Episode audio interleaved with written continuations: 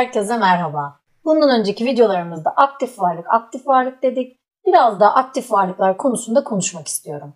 Çünkü bildiğiniz gibi zenginleri zengin yapan aslında sahip oldukları para, para miktarından öte kurdukları iş sistemleri ve yarattıkları aktif varlıklardır. O zaman bugün aktif varlıklar konusunda biraz daha konuşalım. En temel anlamıyla aktif varlık cebinize para koyan varlıktır. Bir para dolaşımda en son sizin cebinize geliyorsa o kurduğunuz sistemdeki varlık aktif varlıktır ve cebinize sonuç olarak para koyar. Pasif varlıksa cebinizden parayı alan varlıktır. Yani sistemde para gider gider en son sizin cebinizden çıkar ve bir daha o para size dönmez. Biz bunlara pasif varlıklar diyoruz. Hatırlarsınız çok yakın döneme kadar ülkemizde genişleyici para politikaları uygulandı.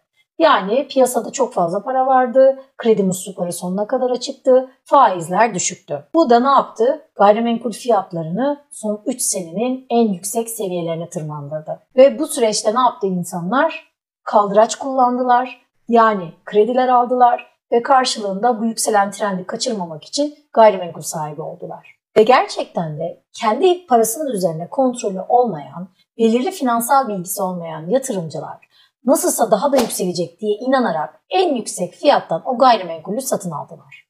Biz buna finansal teknik anlamda zenginlik etkisi diyoruz. Aslında temelde aktif varlığın aktif değerinde herhangi bir yükseliş mevcut değil. Yani sistemde bir şey üretilmiyor, bir katma değer yaratılmıyor.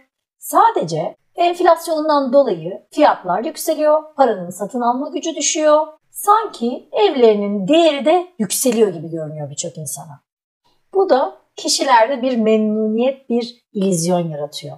Zannediyorlar ki evlerinin değeri 10 liradan 100 liraya çıktığında zenginleştiler. Bu sefer diyorlar ki ana biz zengin olduk hadi daha fazla borçlanalım.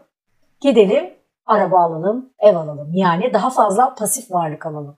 Sonra da en yüksek fiyatlarından gidiyorlar. Evet söyledikleri evleri, arabaları yani pasif varlıkları alıyorlar. Bildiğiniz gibi 1971 yılında Amerika'da para altın standartından çıkarıldı. Bununla beraber dünyanın her yerinde artık paranın herhangi bir altın karşılığı yok. Yani sistem artık biriktirmeye değil borca dayalı bir sistem. Sürekli de para basıldığı için her gün enflasyondan dolayı paranın durduğu yerde değeri eriyor. Aynı gayrimenkul olayı da böyle. Bildiğiniz gibi siyaset sisteminin de bürokrasinin de temel korkusu halkın kendini kötü hissetmesidir. Tarih boyunca da ne krallar, ne kraliçeler, işte ne yöneticiler halk mutsuzsa mutlaka yerlerinden olmuşlardır. Eski kapitalizm dediğimiz paranın altın standartının olması aslında temelde bir ekonomik temele dayanıyor. En azından biliyorsunuz ki elinizdeki kağıdın bir karşılığı var. Oysa yeni kapitalizm dediğimiz hiçbir şekilde karşılığı olmayan paranın sistemde dönerek, hareket ederek para kazanması, yani artık üretimden değil, çoğaltarak değil, borçtan para kazanması yeni kapitalizm ortaya çıkardı. Biz burada şunu diyoruz, nasıl kendi eviniz durduğu yerde fiyatı arttıysa ve siz bunu zenginliğiniz artmış gibi hissediyorsanız yeni kapitalizmle beraber bu mutluluk ilizyonu ortaya çıkıyor. Ki bunun aslında adı iyi hissetme ekonomisi. Bu nasıl bir döngü yaratıyor? Şimdi siz diyorsunuz ki benim evim 10 liraydı artık 100 lira ben artık zengin sınıftanım. Çünkü bir anda fiyatlar kulağınıza çok afaki ve büyük geliyor. Sonra diyorsunuz ki ben yeniden borçlanayım. Gideyim tekrar işte araba alayım, ev alayım. Yani cebime para koymayacak pasif yatırımlara gideyim. E, pasif varlıklara paramı yatırayım. Ve sonrasında bir borç ekonomisi dönüyor. Bu ekonomide fiyat artıyor. Kendisini zengin hissediyor. Kendisini zengin hissettikçe daha çok borç alıyor. Daha borç aldıkça fiyat arttıkça kendisini yine zengin hissediyor. Yine gidiyor, yine borç alıyor. Yine gidiyor, pasif varlığa yatırıyor. Kaldıraç dediğimiz 10 bin lira para verip 100 bin liralık mal alabiliyor. Yani bankanın o kaldıraç oranlarını da kullanabiliyor. Böylece pasif varlıkları doldurdukça dolduruyor. İşte bu para değerinin düşüşüne ve borcun artışına dayalı ekonomik sistem.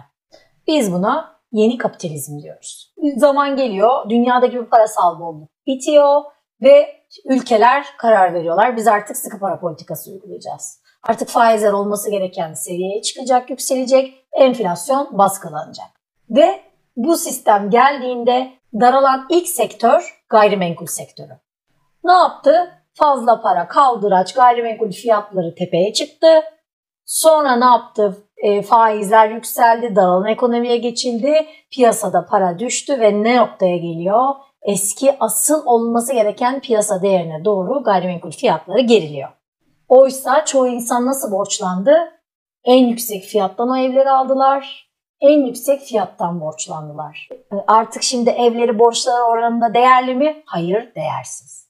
Eğer bu süreçte o yatırımcıların, o gayrimenkul yatırımcıların borçları ya da paraları üzerinde kontrolleri ve planları yoksa o kişiler pazarın yani sistemin yani piyasanın tamamen insafına kaldılar. Ne oldu? Evlerindeki öz sermayenin kayboluşunu izlediler. Evlerinin fiyatı düştü. Çoğu ev sahibi paralarını nasıl kaybettiklerini hissettiler. Mortgage taksitini ödeyen ev sahiplerinin otomatik olarak moralleri bozuldu. Çünkü var olan değerin üstünde bir para ödüyorlar şu anda. Yani kısaca eğer acil olarak o borcu kapatmaları ya da bir şekilde o borçtan kurtulmaları gerekiyorlarsa, acil nakit ihtiyaçları varsa, bir ihtiyaçları varsa şu an var olan fiyatından oldukça düşüğe satmak zorundalar. O da eğer istedikleri fiyata satabilirlerse birçok riskle karşı karşıya kaldılar. O yüzden de öz varlıklarımızı hesaplarken bu ilizyona kapılmamamız lazım. Öz varlık dediğimiz kavram neydi? Varlıklarımızdan borçlarımızın çıkmış haliydi.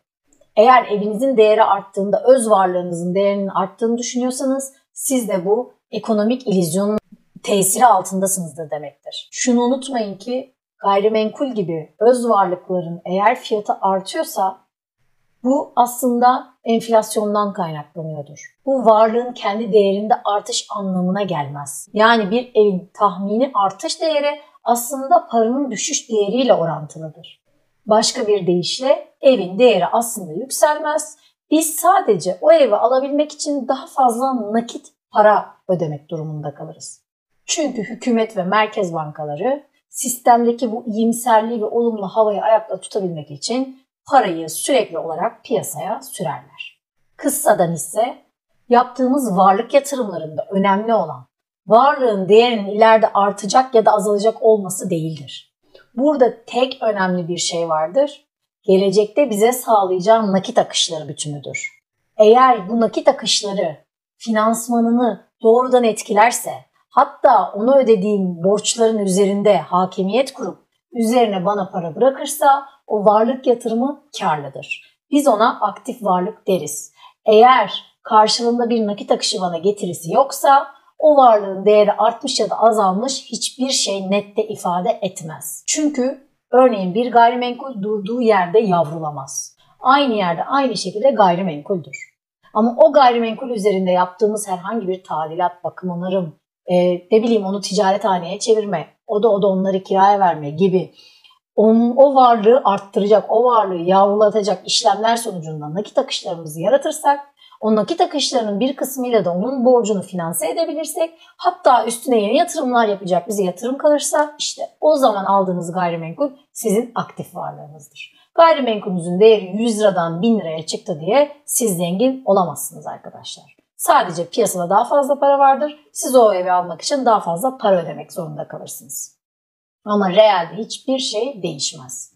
O yüzden de aslında bir gayrimenkulün değeri onun içindeki kiracısının ödediği miktar kadardır.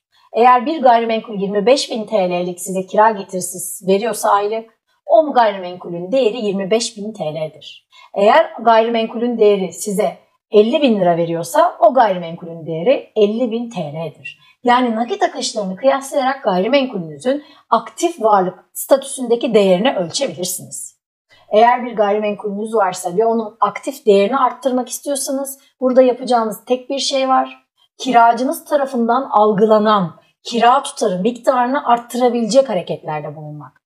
Eğer sizler kiracılar için mümkün olan algılanan değeri yükseltemezseniz ve karşılığında aktif varlığın değerini yükseltebilmek için kirayı arttırırsanız tek yapacağınız şey o kiracıyı kaybetmek olur. Sadece o kiranın tutarı gayrimenkulün işte bulunduğu yere, kaç oda olduğuna yani arz ve talebe bağlı olan piyasa fiyatıyla belirlenir. Sizin gayrimenkulünüzün değeri de içine giren kiracının size ödediği para kadardır.